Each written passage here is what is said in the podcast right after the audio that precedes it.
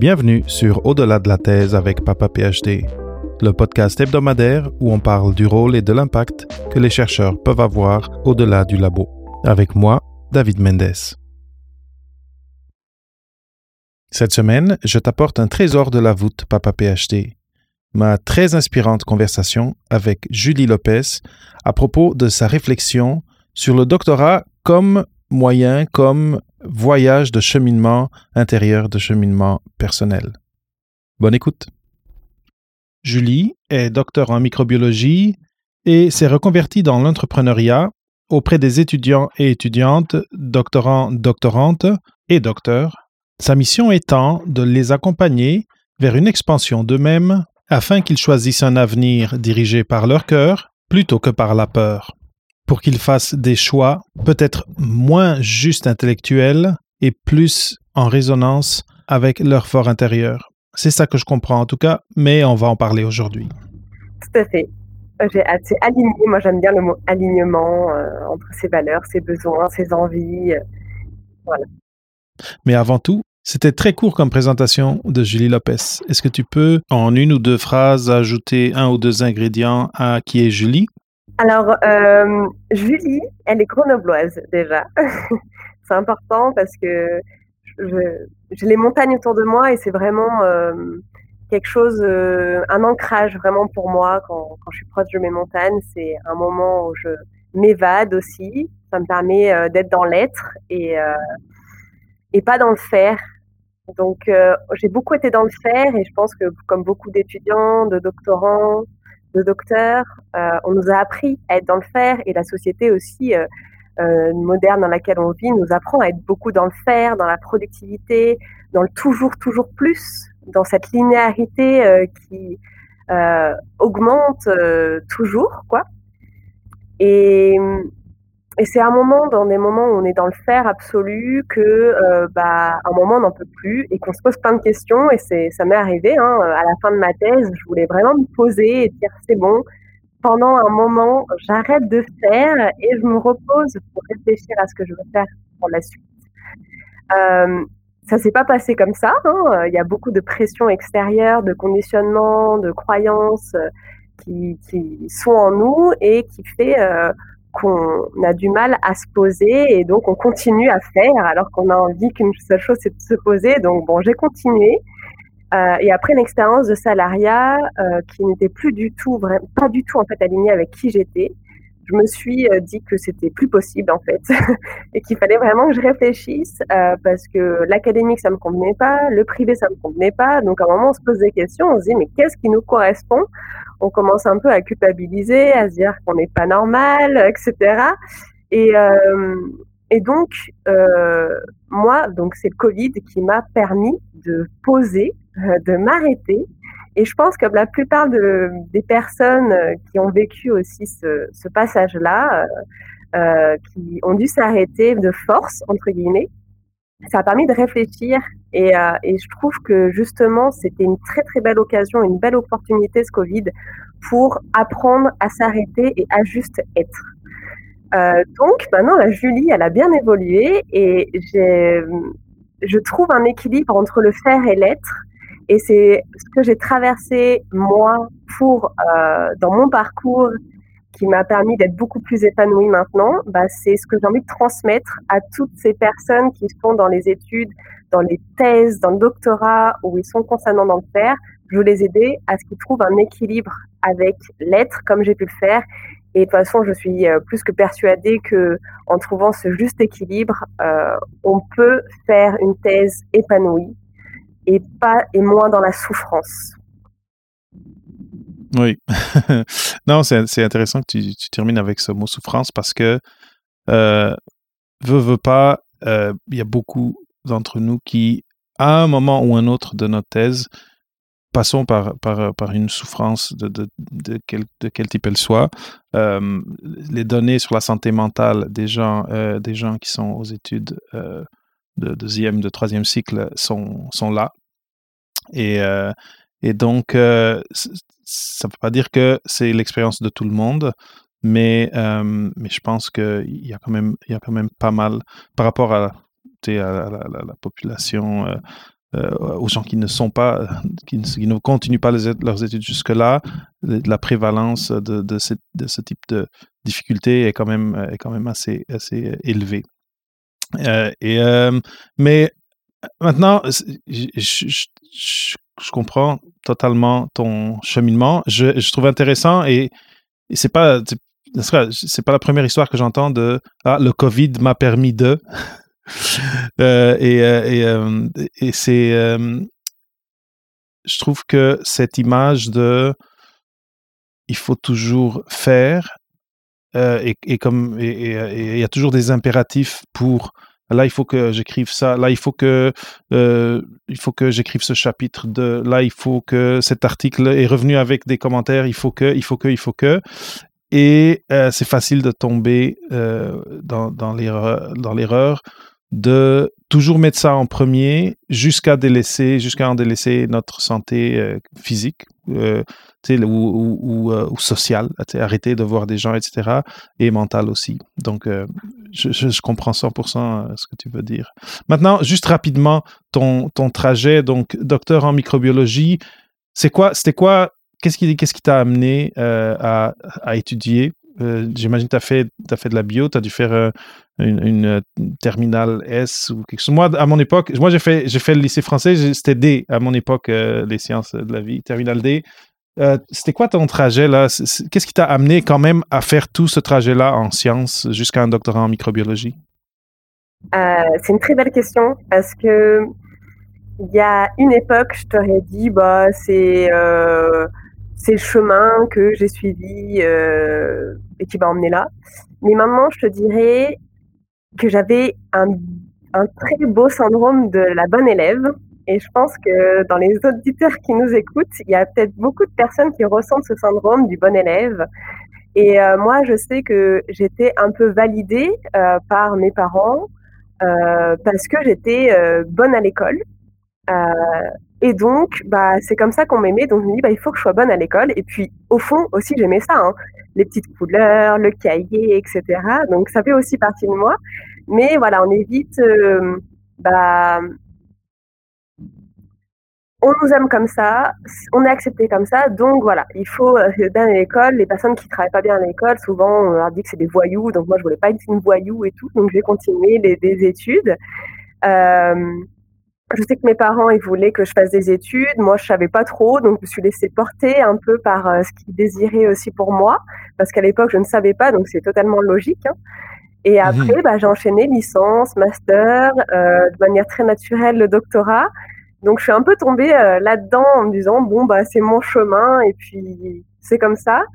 Et euh, donc je regarde absolument pas parce que les sciences c'est quelque chose qui me fascine, j'adore ça.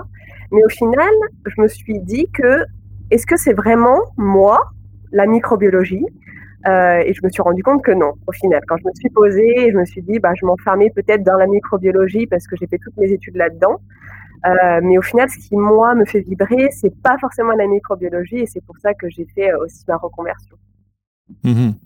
Intéressant. On a, on a Amel qui nous regarde sur LinkedIn et qui se reconnaît dans, dans, ce, que tu as, ce que tu as mentionné. Et, je pourrais dire que moi, à certains, à certains égards, je, je reconnais aussi cette, cette facilité du, du, ben, ça marche, on fait le, on fait le prochain, on fait le prochain, le prochain chapitre qui est présenté à nous, et le prochain, et le prochain, sans, sans poser de, de, réflexion sur, euh, oui, mais, mais euh, qu'est-ce que je veux faire après quand, quand tout ce trajet d'études sera terminé? Mm.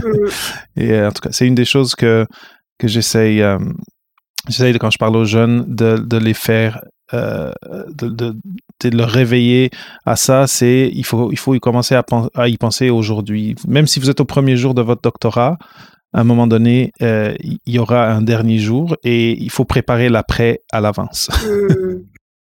Et pas préparer par rapport à ce qu'on attend de nous. Moi, j'ai vraiment envie de préciser ça.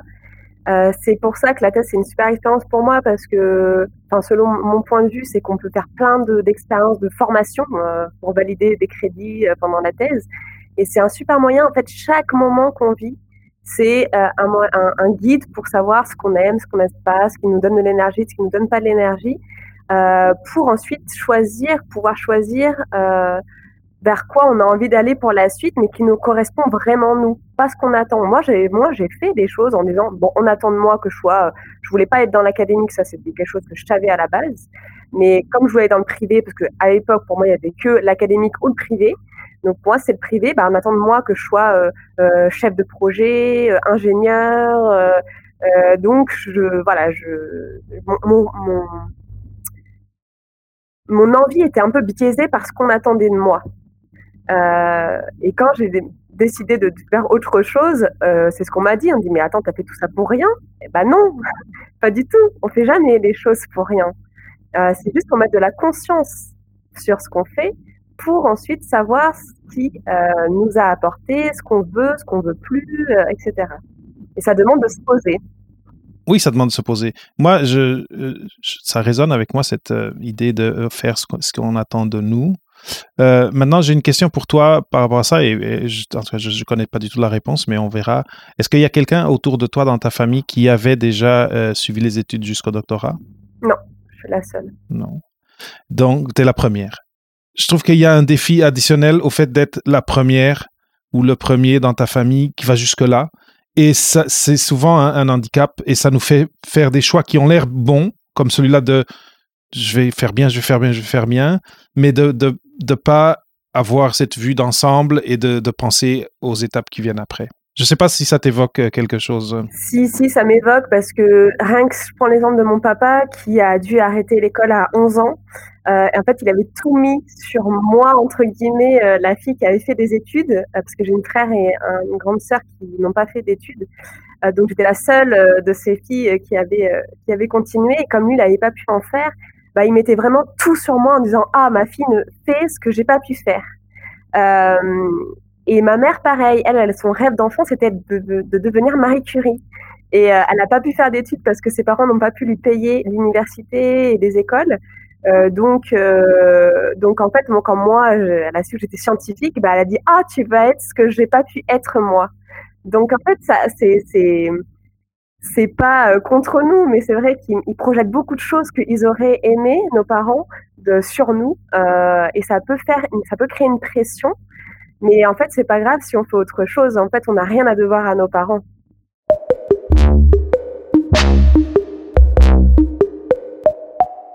Là où je voulais euh, en venir, c'est que surtout quand on n'a pas des mentors autour de nous qui nous guident un petit peu, souvent c'est des objectifs qu'on se met, qu'on se donne qui sont pas les bons dans le fond, et qui sont pas les plus stratégiques pour nous. Mais comme on n'a pas on, est on n'a pas d'orientation, on se dit bon ben on, prend notre expérience du passé, de l'école, d'avoir des bonnes notes, etc. Puis on transfère ça à la, à la prochaine phase. Euh, mais donc toi, quand tu aides les gens à se recentrer sur leur, le, le, leurs besoins, euh, leur, leur, euh, leurs valeurs, etc c'est quoi le processus? Donc, qu'est-ce qui change d'un, doctorant, d'une doctorante qui s'est mis des objectifs, qui se met de la pression, qui peut-être socialise moins, dort peu, etc., versus quelqu'un qui a travaillé avec toi et qui s'est raligné, disons? Eh bien, la différence euh, primordiale, c'est déjà qu'elle s'écoute. la personne s'écoute. Euh, on, a, on oublie un peu de s'écouter, c'est beaucoup... Euh, qu'est-ce que va dire mon directeur de thèse, euh, j'attends la reconnaissance à l'extérieur, je fais pour pouvoir plaire, pour valider ma valeur, etc. Et, moi, j'ai envie de, dans mon accompagnement, je, veux changer tout ça, ce, paradigme un peu, en disant non, non, mais d'abord, euh, ressens-toi aussi sur toi, déjà, valide-toi toi-même. N'attends pas de l'extérieur une validation. Euh, c'est un plus, euh, ça, on peut pas le nier. Et puis, quand on veut devenir chercheur, il faut des publications, etc. Euh, mais je pense que vraiment avoir un autre focus sur soi-même, c'est hyper important. Euh, comme ça, si on n'a pas le retour escompté, bah c'est pas grave. en fait, nous, on sait la valeur qu'on a. Et c'est comme, en fait, j'aime bien, j'aime beaucoup, beaucoup l'idée d'un arbre, en fait. L'arbre, il a un super réseau de racines qui lui permet de le maintenir debout malgré une tempête qui se passe autour. Quand il fait beau, l'arbre il est content, hein, il fait beau, etc. Mais quand il y a une tempête, bah, les racines qu'il a dans ses profondeurs lui permettent de tenir debout et d'affronter quoi qu'il arrive ce qui se passe à l'extérieur. Et pour nous, c'est pareil. Je trouve que en travaillant ses racines, son ancrage, donc c'est tout ce qui est valeur, prendre déjà retour à son corps, reprendre connaissance de son corps, de ses émotions, de ses euh, ressentis, parce qu'il y a plein de guides en fait qu'on se reconnecte à lui. On n'est pas qu'une seule tête qui réfléchit, on est aussi tout un corps qui communique avec la tête. Euh, si on n'écoute pas, il y a des maladies. Et maladie, c'est mal à dit. Le mal a dit quelque chose. Euh, après, on se reconnecte à ses valeurs, à ses talents, à ses dons, à ses compétences. Ça fait vraiment notre, notre terreau fertile quoi, pour le déploiement de ses racines. Et comme ça, peu importe l'adversité, peu importe les relations difficiles, peu importe euh, les deadlines, etc., on arrivera à les gérer. Euh, parce qu'on prend du temps pour soi, pour s'écouter. Et euh, des fois, on dit non, mais j'ai pas le temps. mais en fait, des fois, juste au lieu de courir et en fait de s'épuiser, vaut mieux s'arrêter cinq minutes pour ensuite dire ok c'est bon je suis ressourcée mon corps il avait besoin de, repos pour euh, continuer une deadline et en fait des fois je suis persuadée euh, que les deadlines euh, que les pressions qu'on met en fait on est beaucoup plus productif quand on prend du temps pour soi en peu de temps en deux heures par exemple si je prends un exemple en deux heures on peut avoir terminé un, objectif parce qu'on a pris cinq minutes ou dix minutes avant pour nous plutôt que travailler pendant 5 heures cet objectif. Mais comme on est épuisé, en fait, on n'avance pas. Donc, au départ, on met plus de temps euh, sur un objectif, alors que si on avait pris juste 5-10 minutes pour nous, le cerveau serait ressourcé, notre corps serait ressourcé, et en deux heures, on fait le taf. Quoi. Oui, oui je suis d'accord. Euh, juste noter euh, encore Amel Khaled qui dit c'est une fierté de, réaliser le rêve de ses parents et c'est exactement ce qu'il a fait. Donc en lien à, ce qu'on disait avant. Et, euh, c'est sûr que ça peut l'être, mais, mais si les, les, désirs ou les souhaits de, nos parents euh, ne s'alignent pas avec, avec nous, ça peut être une charge lourde à, porter. Mais, mais, mais c'est sûr. Jusqu'à jusqu'à très tard, c'est toujours dans la vie, je veux dire c'est toujours euh, un bon un, moment euh, précieux quand, quand on a l'approbation ou quand nos parents nous disent et bravo pour ce que tu as fait, c'est sûr, c'est sûr. Mais ça crée une sorte de dépendance sur euh, bah, je fais ça pour avoir la validation, alors que si on se la donne déjà à soi-même, en fait, on a beau faire tout ce qu'on a envie de faire, bah, en fait, on est déjà content de nous, peu importe le retour en face. Et, et, je voulais terminer aussi la différence entre doctorant avant et après l'accompagnement, si, que, si dans, dans ce que j'accompagne, c'est qu'à la fin, il ose se montrer au monde tel qu'il est et euh, il s'est détaché du jugement des autres, il s'est détaché du regard des autres et en fait, il, brille euh, quoi qu'il arrive, quoi. Euh, J'aime bien cette notion de retour à soi pour pouvoir s'assumer tel qu'on est face au monde. Oui, mais c'est intéressant. Mon, en tout cas, J'hésite à donner un, exemple personnel, mais, mais si on, si on s'aligne et qu'on brille, toujours en parlant de l'approbation des parents, parce que la réalité de, l'emploi, la réalité du, monde du travail change constamment. Donc aujourd'hui surtout, on va trouver, on va, on peut finir à, trouver une occupation qui ne ressemble en rien à ce que nos parents ont vu comme trajet professionnel eux en grandissant les carrières, c'est plus que c'était avant. Et donc, si on arrive à un moment où on brille, on, fait, on est aligné avec ce qu'on fait, ben, je pense que nos parents vont aussi être contents et être en mesure de l'apprécier. Mais il y a quelque chose que tu as mentionné, et, que ou en tout cas, du moins que j'ai interprété dans ce que tu as dit, c'est que le corps peut nous parler. Et je pense que souvent, on, est un peu euh, sourd. Tu sais, on, ne reconnaît pas ce langage-là. Est-ce que tu as deux, trois exemples de comment est-ce que euh, le corps, notre corps peut, être en train de nous dire ralentis ou euh, prends, un, break, comme on dit en bon québécois? Alors, j'ai envie de donner un exemple qui m'est venu quand tu m'as posé euh, la question si j'avais des tips un peu. En fait, au début, quand je lançais mon accompagnement, donc qui a rien à voir avec celui actuellement, parce que je me cherchais euh, forcément en tant qu'entrepreneur au début, on, cherche un peu euh, l'accompagnement qui nous correspond et qui correspondrait aussi aux personnes qu'on a envie d'accompagner. Et en fait, euh, je me posais la question à l'époque est-ce que je le fais en présentiel, est-ce que je le fais en distanciel? Et euh, j'arrivais pas à, trouver une réponse, quoi. J'étais un peu stressée et en fait, dû à ce stress, j'ai eu ma sciatique qui s'est activée dans ma jambe. Et je me suis dit, oh purée, elle est activée, ma sciatique, etc. J'ai mal quand je marche et tout. Mais j'avais pas encore fait la notion entre ma décision, euh, enfin mon indécision et ma sciatique. Et en fait, c'était euh, quand j'étais avec une de mes coachs qui, euh, quand je lui ai parlé de ça, elle m'a dit, mais est-ce que tu as un choix à faire là, que tu n'arrives pas à prendre Et j'étais là, euh, bah oui, je sais pas si je le fais en présentiel ou en distanciel. Et elle m'a dit, bah prends ta décision. Et en fait, déjà, il n'y a pas prendre ta décision, c'est pas soit ça ou soit ça. C'est, ça peut être et ou de manière intégrative, inclusive. Pourquoi tu ne ferais pas les deux en fonction des clients? S'ils sont sur Grenoble, bah en fait, fais-le en présentiel. Et si la personne n'est euh, pas euh, dans ta région, bah fais-le en distanciel. Et en fait, j'ai dit, bah ouais. en fait, le fait de voir de manière intégrative, bah, ça m'a défait euh, cette indécision. Je vais absolument choisir entre soit ça, soit ça. Et en fait, je me suis levée de ma chaise et en fait, j'ai senti dans mon corps que ma sciatique, elle est partie. Mais franchement, c'est véridique en deux secondes, j'ai dit, mais j'ai, plus mal. Alors qu'il y a deux minutes, j'arrivais pas à marcher, quoi. Il su, elle m'a suffi qu'elle me fasse réaliser que je pouvais, euh, je sais pas de choisir, mais, mais prendre les deux, bah, ça m'a décoincé la sciatique. Et en fait, quand quand on regarde dans, dans les livres, il y a, alors je sais plus le, titre de, de ce médecin qui a écrit ce livre sur euh, les symptômes un peu somato-émotionnels. Mais la sciatique, ça vraiment, ça définit qu'on n'arrive pas à prendre un choix entre deux choses. Et donc, c'est hyper intéressant euh, à, regarder. Et puis après, quand on, parle, on parle de burn-out, par exemple, c'est une très, très, très grande fatigue du corps parce que tout notre corps au niveau cellulaire n'arrive plus à suivre, quoi il a besoin d'un moment de se reposer. Et comme on a euh, un peu continué, insisté, etc., bah, en fait, on ressent la fatigue parce qu'on est allé trop loin dans notre corps. Et quand on ressent ça, il euh, n'y a pas à culpabiliser, c'est juste que bah, on est allé un peu trop loin. Bah, Qu'est-ce qu'on fait pour rétablir ça? Bah, On prend peut-être une journée, deux journées, une semaine où on prend soin de son corps.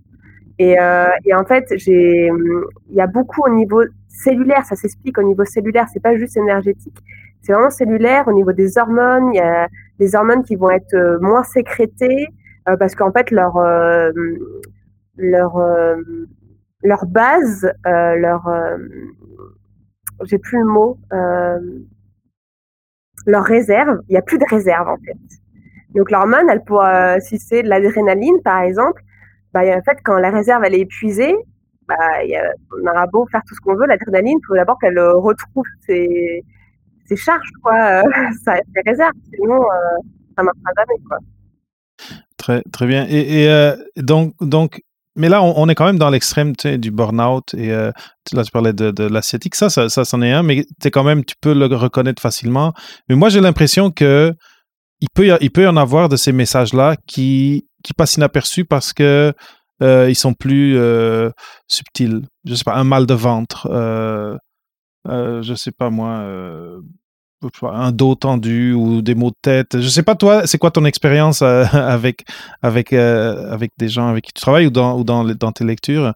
Mais mais je trouve que c'est un, c'est un point important cette cette, cette idée ou ce, ce, concept très simple de juste écouter son corps. S'il y a quelque chose d'inhabituel, qui commencent à être réguliers, comme par exemple des euh, maux d'estomac tous les lundis matins, ou je sais pas. Euh, à, un moment donné, il faut l'écouter et se dire bon, là, mon corps, il me dit quelque chose. Euh, bon, j'appelle Julie. ouais, c'est vrai que quand on est que dans le faire, en fait, le corps, il a on peut pas l'écouter puisque en fait on n'est pas on n'est pas focusé, on n'est pas concentré sur ce qu'on ressent. C'est pour ça que moi j'aime beaucoup le matin par exemple de prendre un temps pour moi ou le soir, ça dépend de ce que j'ai envie de faire, euh, de juste me poser euh, et savoir et en fait le fait de se poser le corps en fait on sent euh, des petits points euh, qu'on n'avait pas senti avant, mais en fait le fait de, s'être posé, et ben ça ressort et le, le corps, bah, comme on est euh, moins agité dans la tête, il peut s'exprimer. Et donc c'est, bien d'avoir des moments de retour à soi qui durent cinq minutes, c'est, c'est vraiment suffisant. où voilà, on pose comme si on posait un verre d'eau où il y avait de la boue. On pose le verre d'eau et la boue va décanter. Et en fait, quand on se pose, c'est la même chose ça va décanter et donc on va pouvoir capter un peu les petits points euh, qu'il y a, des points de douleur, euh, des petits trucs qui gênent et, et on n'a pas forcément à, à, à, que ça soit enlevé. Hein. C'est juste bah, ressenti et plus on va le ressentir, bah, plus en fait il va partir rapidement. Comme les émotions, Oui. le même principe. Oui, Plus tu vas qu'on les identifie. voilà, les identifier, leur laisser leur place, bah, plus elles vont partir euh, rapidement. Quoi. Super intéressant. J'ai une question pour toi. Est-ce que tu as un exercice que tu fais avec tes coachés, euh, que, que tu sais, quelque chose de rapide qu'on puisse faire à la fin de l'épisode, comme je sais pas si ce que tu me parles, ça a l'air d'une mini méditation guidée ou, ou je sais pas si tu en as que tu fais ou non. Ouais, ouais. En fait, euh, j'a- j'a- j'adore euh, permettre à la personne d'un seul coup de, se poser. Je fais beaucoup ça avant les, les, les coachings. C'est qu'à un moment, la personne, elle a, fait quelque chose avant, une activité avant, elle arrive au coaching et des fois, elle peut ne pas avoir pris du temps euh, pour couper. Elle est encore dans sa tête, dans son autre euh, atelier ou en train de courir parce qu'il faut qu'elle fasse, fasse des courses ou machin. Non, bah là, je prends un temps pour dire, écoute, on va revenir dans ton corps. Donc après, bah, je, je guide pour euh, euh, voilà, se reconnecter aux sensations du corps. euh, je fais une connexion à la terre, puis après au ciel. Donc on pourra le faire, ça dure cinq minutes euh, avec grand plaisir. Ah ben si tu es d'accord, on fait ça à la fin. Donc si si ça si vous, vous vous après vous êtes vous écoutez cet épisode et vous avez une journée chargée, je vous suggère de rester jusqu'à la fin et d'écouter cette petite mé- méditation ou exercice guidé avec Julie qui va être très très intéressant. Maintenant, une une question pour toi plus plus pratique euh, en tout cas toujours en pensant à, nos auditeurs et auditrices, c'est il y a des phases dans le doctorat. Euh, même les conversations qu'on peut avoir par rapport, par exemple, comme celle que j'essaie d'avoir sur le- les carrières après le doctorat, j'ai pas les mêmes conversations avec quelqu'un qui est dans sa première année, deuxième année de doctorat, que deuxième, troisième, que troisième, quatrième, etc. Est-ce que par rapport à, à- à ce que toi tu, tu veux apporter aux gens qui sont en thèse, est-ce que euh, il y a euh, des différentes choses à faire dans, les, dans ces différentes phases du doctorat, début, milieu et fin rédaction? Est-ce que c'est quelque chose, à laquelle tu as, t'as fait face? Pas vraiment. Euh, mais c'est hyper intéressant parce que oui, il y a une différence quand on est au début ou quand on est à la fin.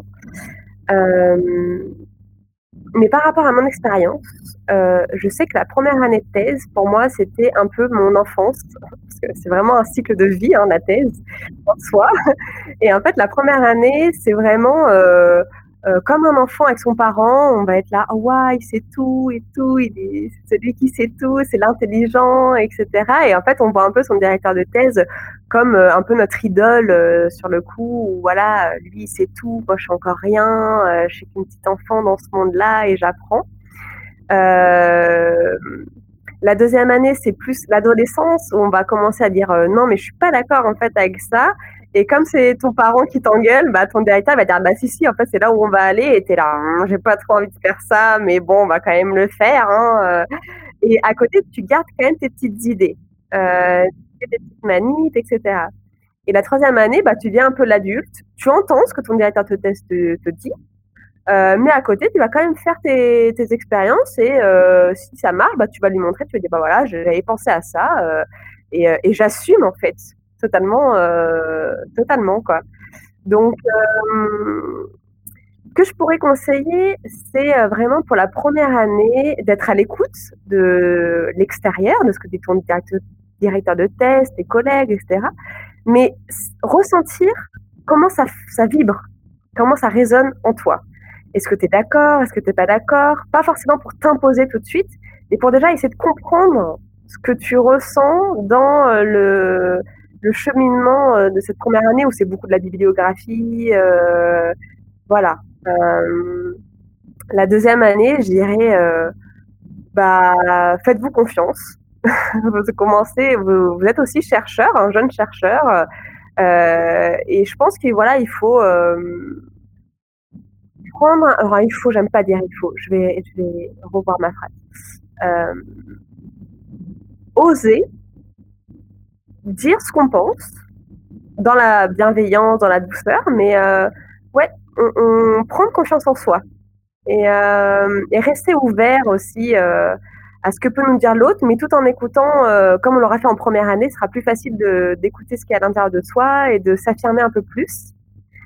Et, et, troisième année, moi je dirais aussi poser les limites, en fait, ce qu'on a envie. Parce que moi, par exemple, ma limite, c'était j'allais faire trois ans de thèse et c'est tout. Et je me suis vraiment limite, enfin, j'ai posé mes limites, mon cadre. C'est important pour pas se laisser bouffer aussi. Euh, c'est important de poser son cadre. Moi, je sais que j'avais mes, trois ans euh, de thèse, pas plus, et j'ai fait trois ans et pas plus. Euh, aussi, au niveau horaire, il y a des fois où j'ai travaillé 70 heures par semaine, des nuits, des soirées, etc. Mais dans une certaine limite. Je comprenais à des moments c'était important, mais je me suis écoutée et je me suis dit, attends, j'ai pas envie que ça empiète trop sur ma santé, sur moi, sur ma vie de personnel à côté. Euh, j'ai envie d'une vraie coupure et je pense que je me suis toujours au fond écoutée et, euh, j'ai envie de, de, conseiller ça et donc justement peut-être d'accompagner là-dessus, de, de, poser, d'arriver à poser ses limites. Ces choses pas évidentes parce qu'il y a beaucoup de regards de extérieur, euh, comment on va nous juger, etc. Mais je trouve que c'est vraiment important de poser ses limites, son cadre pour euh, pour pas que ça empiète sur notre santé, quoi. Mais donc, euh, les gens qui viennent vers toi, est-ce que ils sont plus, on, a parlé de trois phases. Là, bon, tu l'as mis en trois ans. Ici, par exemple, au Canada, les doctorats sont bien plus longs, mais mais on peut quand même, on peut quand même prendre ces trois phases-là. Est-ce que euh, les gens qui viennent vers toi sont plus du, sont plus, par exemple, des gens qui sont vers la fin ou au milieu Est-ce que est-ce que tu as une, une, démographie un petit peu à, à partager là, par rapport ouais. à ça? Euh, c'est plus vers la fin, le, le milieu ça, et la hein. fin, où ils se posent des questions, parce que voilà, la, la, fin de la thèse approche et on la voit approcher, pas oui. trop quoi faire et euh, ils sont un peu perdus et ouais, c'est plus la fin. Mm -hmm. Et donc là, parce que étant donné qu'à la fin, disons cette dernière année, euh, on pourrait aller même aux derniers six mois, mais bon, cette dernière année, on, là, on entend le tic-tac euh, à chaque jour, on se lève et tic-tac, tic-tac, ça s'en vient. il faut que je termine, il faut que je rédige. Euh, il y a des articles à publier, sûrement. Bon, il y en aura eu d'autres, idéalement, auparavant. Mais cette perception très tangible du temps qui passe, je pense qu'elle est beaucoup plus concrète en, fin de, en fin de thèse. Et c'est là, et c'est pour ça que, aussi que je pense qu'il y a plusieurs questionnements qui viennent. Qu'est-ce qui vient après? Parce que là, je, je, vois la frontière qui arrive, là, la porte de sortie, elle est là. Donc, qu'est-ce qui est de l'autre côté de la porte? Et j'imagine c'est pour ça aussi que c'est à ce moment-là qu'on se dit, bon, là, il faut que je trouve quelqu'un pour m'aider à, pour m'aider à naviguer ça. Mais comment, parce que ce, ce, cette tangibilité du temps et de cette, frontière temporelle qui, approche inexorablement, elle peut être très anxiogène c'est quoi, euh, quoi que tu euh, conseillerais euh, pour, pour gérer ça? Parce que c'est quelque chose qu'il faut gérer, c'est une impression. donc, il y a, y a façon de, de, la gérer, à mon avis. Moi, je dirais prendre des pauses. prendre des pauses, faire des choses qui vous font plaisir pendant que vous travaillez. J'ai un exemple qui était très mignon. c'est quand je travaillais le dimanche pour l'écriture de mon manuscrit, euh, parce que oui, en dernière année, on travaille tous les jours quasiment, euh, mais ça n'empêche pas qu'on peut prendre des pauses et, euh, et se faire plaisir, en fait. Euh, je sais que quand je travaillais, euh, mon homme, il m'apportait un petit chocolat chaud et c'était « Oh, c'est trop chou !» Et en fait, ça permet, on retrouve, un, on retrouve un peu son enfant intérieur avec le chocolat chaud et voilà, tout devient plus doux, en fait, même si on entend écrire un truc très pavé, etc. Ah, bah là, un petit euh, chocolat chaud. Donc, faites-vous des petits plaisirs, en fait. Faites-vous plaisir.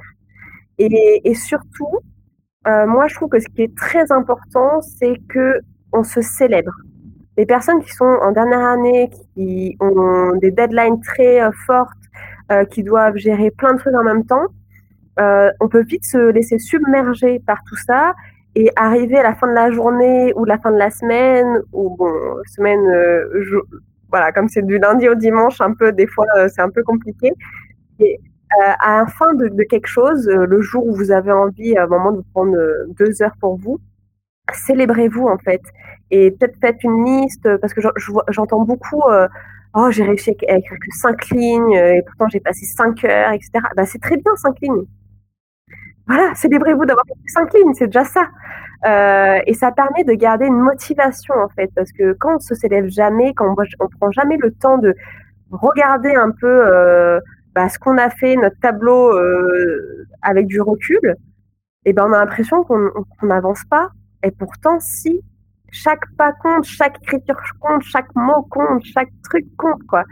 Et, euh, c'est important de, de, prendre un temps pour soi. Donc, on peut se mettre en mode cocooning avec la petite bougie, le petit thé, le petit café, vraiment créer son petit espace et de dire Ah, qu'est-ce que j'ai fait aujourd'hui? Qu'est-ce que j'ai fait dans la semaine qui me met en joie et qui me permet de garder cette motivation en fait euh, intérieure euh, pour euh, les prochains jours encore et jusqu'à bah, la fin de la soutenance, etc. Oui, non, c'est vrai. Je pense qu'il y y a quelque chose de psychologique là-dedans de si tu remplis un verre d'eau goutte à goutte, au début, on dirait qu'il n'y a rien qui se passe et, euh, et, et euh, jusqu'à ce que tu sois à moitié à la moitié et là bon où, tu es des types de personnes qui disent ah, c'est à moitié vide ou à moitié plein mais au moins c'est la moitié mais après c'est vrai que goutte à goutte on va le remplir le verre et c'est difficile des fois surtout au début de, de se dire que ces, petites gouttelettes là elles comptent et, euh, et tu fais es juste tu juste face à ce, ce, vide qui est, qui est à remplir et c'est comme une espèce de, de, de, comme les écrivains ils disent, de syndrome de la page blanche. Là. Ça peut être très, très dur. Mmh, mais c'est vraiment, ça, demande vraiment une, question de, de, où on met son focus, où on met son regard. Est-ce qu'on met son regard sur oh j'aurais dû faire ça, oh j'ai pas assez avancé ça, oh j'ai pas euh, réussi mes objectifs, ou alors est-ce qu'on met son focus sur j'ai fait ça, j'ai fait ça, j'ai fait ça, ok. Et bah pour la, demain ou après-demain, bah je vais faire ça, je vais faire ça, je vais faire ça. Et ça change la dynamique, ça change l'énergie quand on met son focus là euh, où ça nous fait du bien. Et même si on n'a pas réussi euh, notre objectif, et eh bah c'est pas grave, on est humain, on fait chaque jour de son mieux et c'était peut-être pas un jour avec. Et, euh, ça aussi, beaucoup écouter son cycle. mais ça, c'est un tout autre sujet que, que j'aime aussi beaucoup aborder, c'est qu'on est des êtres cycliques. On nous a dit qu'on est des êtres, enfin, on nous a inculqué qu'on était des êtres linéaires, toujours plus productifs. Mais en fait, on est des êtres cycliques avec des moments où ça va moins bien, à des moments où on est moins créatif, ou à des moments où on est hyper dynamique, à un moment où on est hyper créatif. Et en fait, plus on est à l'écoute de ce cycle intérieur, plus en fait les phases où on sait qu'on est créatif, bah en fait le fait de travailler euh, deux heures, ça va être, ça va dépoter et on va hyper bien avancer. Alors que des phases où on sent qu'on n'est pas inspiré et tout, le fait de forcer déjà, ça met une énergie qui est lourde. Et en fait, le fait de forcer, bah, peut-être quand on aura beau bosser, on en revient à 5 heures et on n'aura pas avancé. Parce qu'on a voulu forcer à l'encontre de, de notre énergie, de notre corps, et, ça n'a pas été efficace. Alors peut-être qu'on aurait pris deux heures à regarder un film pour se détendre, et bah, les trois heures d'après, on aurait été hyper efficace. Donc être de soi, c'est hyper important. Mais oui, oui, oui. Je pense que c'est le message clé de, de, de, tout ça. Mais encore, il faut. Je pense qu'être à l'écoute de soi, c'est comme une, c'est comme un super pouvoir qu'il faut qu'il faut apprendre. c'est pas c'est pas il faut, il faut pouvoir il faut être capable de syntoniser cette radio là et d'aller sur cette chaîne là. Des fois, on a passé une vie entière sans le faire. Et euh, peut-être même à, à, entendre les gens nous dire euh, oublie ça, non, c'est pas important. Mais euh, j'avais une question. imagine que j'arrive vers toi et je dis bon, Julie, ça y est, là, c'est ma dernière année là, je vais, euh, je vais lâcher, euh, je sais pas, je vais lâcher le karaté, euh, je vais lâcher le cyclisme pour tout mettre à fond sur la thèse. Qu'est-ce que tu me répondrais? Moi, j'invite beaucoup à l'expérience. Expérimentez, faites. Si, si vous êtes stressé par rapport à la thèse et que vous voulez arrêter quelque chose qui vous faisait du bien, bah, faites-le et vous et ressentez, mettez de la conscience, conscience sur ce que vous ressentez et en fait, de manière naturelle, la personne, peut-être, elle va certainement revenir sur ce qu'elle avait abandonné parce que elle avait trouvé un sorte d'équilibre. Mais, euh, mais, mais c'est ce que je, entre guillemets, alors c'est pas ce que, c'est pas que je reproche euh, aux conseils, mais euh, les conseils, c'est super bien. mais après, la personne, il faut qu'elle expérimente pour savoir si ce conseil, il est bien ou pas pour elle. On est tous différents et, et c'est important d'expérimenter pour savoir. Et Non, et des conseils, tu sais, j'en ai entendu des conseils pendant que j'étais en thèse, et c'est sûr qu'il y a des moments où quand c'est la même chose, si la radio est pas syntonisée, on les entend même pas. Et à un moment donné, bon, euh, il faut, il faut s'écouter, comme tu dis. Très bien. Maintenant, le titre, c'était euh, la thèse euh, comme, comme occasion de mieux se connaître. Et avant qu'on fasse notre petit exercice de la fin, j'aimerais te demander à toi que tu partages avec ceux qui nous, qui nous regardent ou nous écoutent, comment est-ce qu'ils peuvent te joindre pour euh, te poser des questions, pour savoir euh, quel type d'accompagnement tu offres, euh, etc. bah, vous pouvez me retrouver sur le, site web. Il y a tout qui est décrit en fait sur ce que je fais. il y a tous mes contacts aussi sur mon site, que ce soit un contact par mail, mes réseaux comme LinkedIn, comme Instagram. Et il y a aussi un petit encart euh, réservé sa séance découverte euh, parce que je propose aussi pour voir si, euh, bah, comprendre vos problématiques, vous voir en face, voir si l'alchimie elle passe entre nous deux. je propose une séance découverte d'une heure pour parler de votre problématique et commencer à percevoir des premières pistes d'action pour pour y répondre et vous sentir mieux. Et après, bah, en fonction euh, de, de l'alchimie qui se passe, et bah, je vous proposerai euh, d'aller plus loin avec moi sous différentes manières, euh, que ce soit sous petit exercice, petit atelier. J'ai également un groupe Facebook ou aller plus loin dans un accompagnement individuel avec moi en six modules et on va passer. On parle vraiment là de transformation complètement et de plus alignement et d'équilibre entre l'être et le faire le bon équilibre pour, euh, pour toi. Quoi. Excellent. Et pour ceux qui, sont, qui nous écoutent juste en audio, peux-tu euh, peux juste nous dire l'URL de ton site web? Alors, c'est www.julie- du milieu, Lopez, L-O-P-E-S.fr. Très bien. Et après, si vous cherchez euh, Julie Lopez, euh, PhD sur LinkedIn, vous la trouverez. Et euh, tous ces liens-là, je les, je les inclurai dans les notes d'épisode. merci, Julie. Julie, je trouve ça intéressant de, de, que tu offres déjà ce, temps de découverte euh, avec la personne, c'est toujours important quand on parle d'accompagnement ou de coaching. Euh, euh, et, donc, à ceux qui regardent, ceux qui écoutent, Julie est très gentille, très approchable. N'hésitez pas à la contacter sur ces plateformes-là. maintenant, c'est ça. Donc, on parlait de mieux se connaître à travers le doctorat. Là, tu, viens de mentionner le, le mot transformation. Peut-être comme, comme, comme dernier mot, euh, euh, comme dernier mot avant, avant qu'on fasse le petit exercice et qu'on termine cette, euh, cette, belle conversation. à travers ton doctorat, c'est quoi les choses que tu as appris sur toi pendant ces trois ans de doctorat? Alors, ce que j'ai appris de moi dans ce doctorat, c'est déjà que la microbiologie, c'est quelque chose qui me plaît, mais les relations humaines, c'est quelque chose qui me passionne. Parce que c'est toutes les formations que j'ai faites à côté de ma thèse qui m'ont permis de découvrir ça de moi, qu'en fait tout ce qui m'animait, tout ce qui me donnait d'énergie, c'était être au contact des gens, créer des ponts entre les gens, entre les mondes qui peuvent paraître différents et en fait pas si différents que ça, au fond. Et euh, j'ai appris que je pouvais être entrepreneur grâce à la thèse, parce qu'en fait, la thèse, en soi, c'est un travail d'entrepreneur. de gestion de projet, de collaboration, de travail d'équipe, euh, d'organisation, euh, de proactivité, d'autonomie. C'est des vrais trésors, hein, la thèse. Et, grâce à ça, on peut tout faire. Oui, c'est vrai que ça nous, ça nous mûrit d'une certaine façon. C'est comme c'est comme on, rentre en thèse comme un, pot en argile euh, euh, qui vient d'être tourné. Et, la chaleur de cette expérience de la thèse, nous, à la fin, on sort, euh, on sort je sais pas, une poterie solide, utile, etc. je suis totalement d'accord. Et j'ai envie de rajouter juste une petite phrase que j'ai lue hier dans mon livre La femme chamane de Camille Pelou et que j'ai trouvé hyper bien et euh, adéquat pour, euh, pour le podcast euh, et ce live, parce que la thèse, c'est quand même quelque chose de pas évident. C'est une sacrée aventure qui peut être très difficile et pour certaines personnes qui va vraiment très très loin au niveau burn-out, suicide, etc. Enfin vraiment, il y a, tous les cas en fait dans, une, dans une thèse.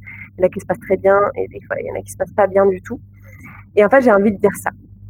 Les temps difficiles sont des passages nourriciers. Donc, ayez confiance pour la suite. Tout ce que vous vivez qui est difficile, c'est là où ça va créer votre terreau et, euh, qu'il y aura de belles choses, de belles fleurs qui vont, euh, qui vont sortir. Faut avoir confiance. Très bien, donc, donc si vous avez euh, attendu jusqu'à maintenant, merci. Euh, et là, euh, Julie va nous partager cet exercice de revenir et d'être à l'écoute de soi et de, et de, son corps. Donc, je vais juste la laisser faire. Je vais, je vais fermer mon micro et, et vas-y, Julie, je te laisse aller. Alors, je vous invite à fermer vos yeux et à bien ressentir votre assise sur la chaise, sur le coussin, sur le sol peut-être. Et prendre une grande inspiration par le nez. Et expirer doucement par le nez ou par la bouche pour vous ancrer dans votre corps. Et on peut refaire une fois, on inspire. Et on expire.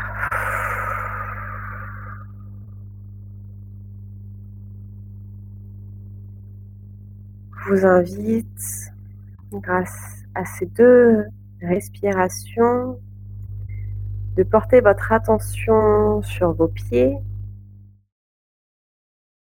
votre pied sur le sol, et à partir des plantes de pied, vous pouvez visualiser des racines qui se déploient dans la terre et qui vous ancrent dans le sol. Ce réseau de racines fait partie de vous, intégrante, et elle dégage une forme d'énergie que vous pouvez imager avec une couleur. La première qui vient spontanément. Et puis de ces racines et de cette couleur qui vous définit, vous remontez au niveau de vos mollets, de vos cuisses, de votre bassin, pour ensuite arriver dans votre dos qui remonte la colonne vertébrale pour arriver à vos épaules. Cette couleur et cette énergie descend dans vos bras, vos avant-bras, vos mains, vos doigts, vos ongles. Puis, la couleur remonte jusqu'à vos épaules et votre cou pour arriver à votre tête.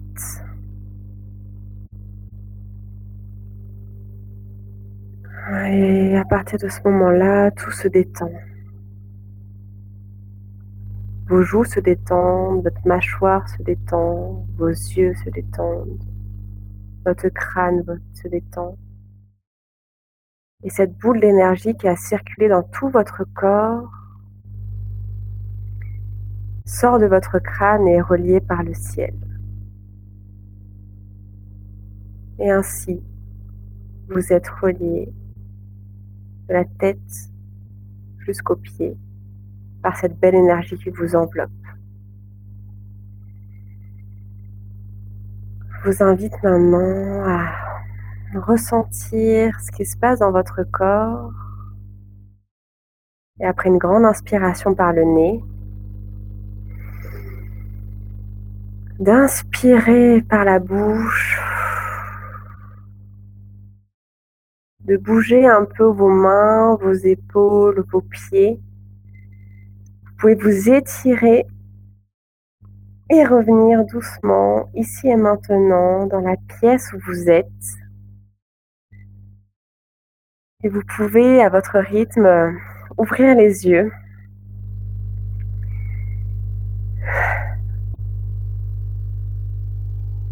Merci de m'avoir écouté. et remercie-vous d'avoir passé ce temps avec vous. Merci beaucoup, Julie. Exercice très simple. Euh, merci. Et, euh, euh, basé sur la, la, respiration, la visualisation. Et c'est vrai que c'est, ça, ça, fait une parenthèse de, la, de ce qui venait avant, de ce qui vient maintenant après. On est plus posé. Et, et je pense que d'inclure quelque chose comme ça dans, dans sa routine, surtout si on, on, a tendance à être stressé, à être tendu, ça, ça, ça peut juste aider. Oui. Mm. Et ça prend pas longtemps. ça prend vraiment pas longtemps. C'était vraiment, vraiment pas longtemps. Excellent. Julie, euh, c'était vraiment, vraiment un grand plaisir. J'espère que euh, les gens qui regardent ou qui écoutent euh, vont, avoir retenu des choses, plusieurs choses que, as, que tu as mentionnées. Comme j'avais dit tantôt, un mot qui résume le tout, c'est être à l'écoute de soi. donc, c'est ça, je vous recommande d'aller voir ce qu'elle fait, euh, de la contacter. C'est quelqu'un de très facile, euh, de, est très facile à parler. Euh, c'est très facile de parler avec elle, d'échanger avec elle. Sinon aussi, vous avez, elle a plein de contenu sur Instagram. Elle fait des lives sur Instagram. Suivez-la là-bas. Et, et, c'est ça. Et si, si, ça a cliqué avec vous, ben, ben profitez-en pour, pour garder contact avec elle que ce soit directement en lui parlant ou juste en, la suivant dans, ses différents réseaux. Je suis sûr que ça va lui faire plaisir aussi. Et, euh, et euh, très bien, ben, je te remercie énormément d'avoir été là aujourd'hui. Ben, merci beaucoup. Vas-y. Merci d'avoir écouté ce nouvel épisode d'Au-delà de la thèse avec Papa PhD. Cette semaine, un trésor de la voûte, mon entrevue avec Julie Lopez. Si tu apprécies le contenu que je produis semaine après semaine, tu peux contribuer à la production du balado en te rendant sur papaphd.com slash paypal. Ta contribution sera énormément appréciée. Et si tu veux aider un petit peu plus, n'hésite pas à partager les épisodes qui t'inspirent avec tes collègues ou avec tes amis. Merci, bon partage et au prochain épisode d'Au-delà de la thèse.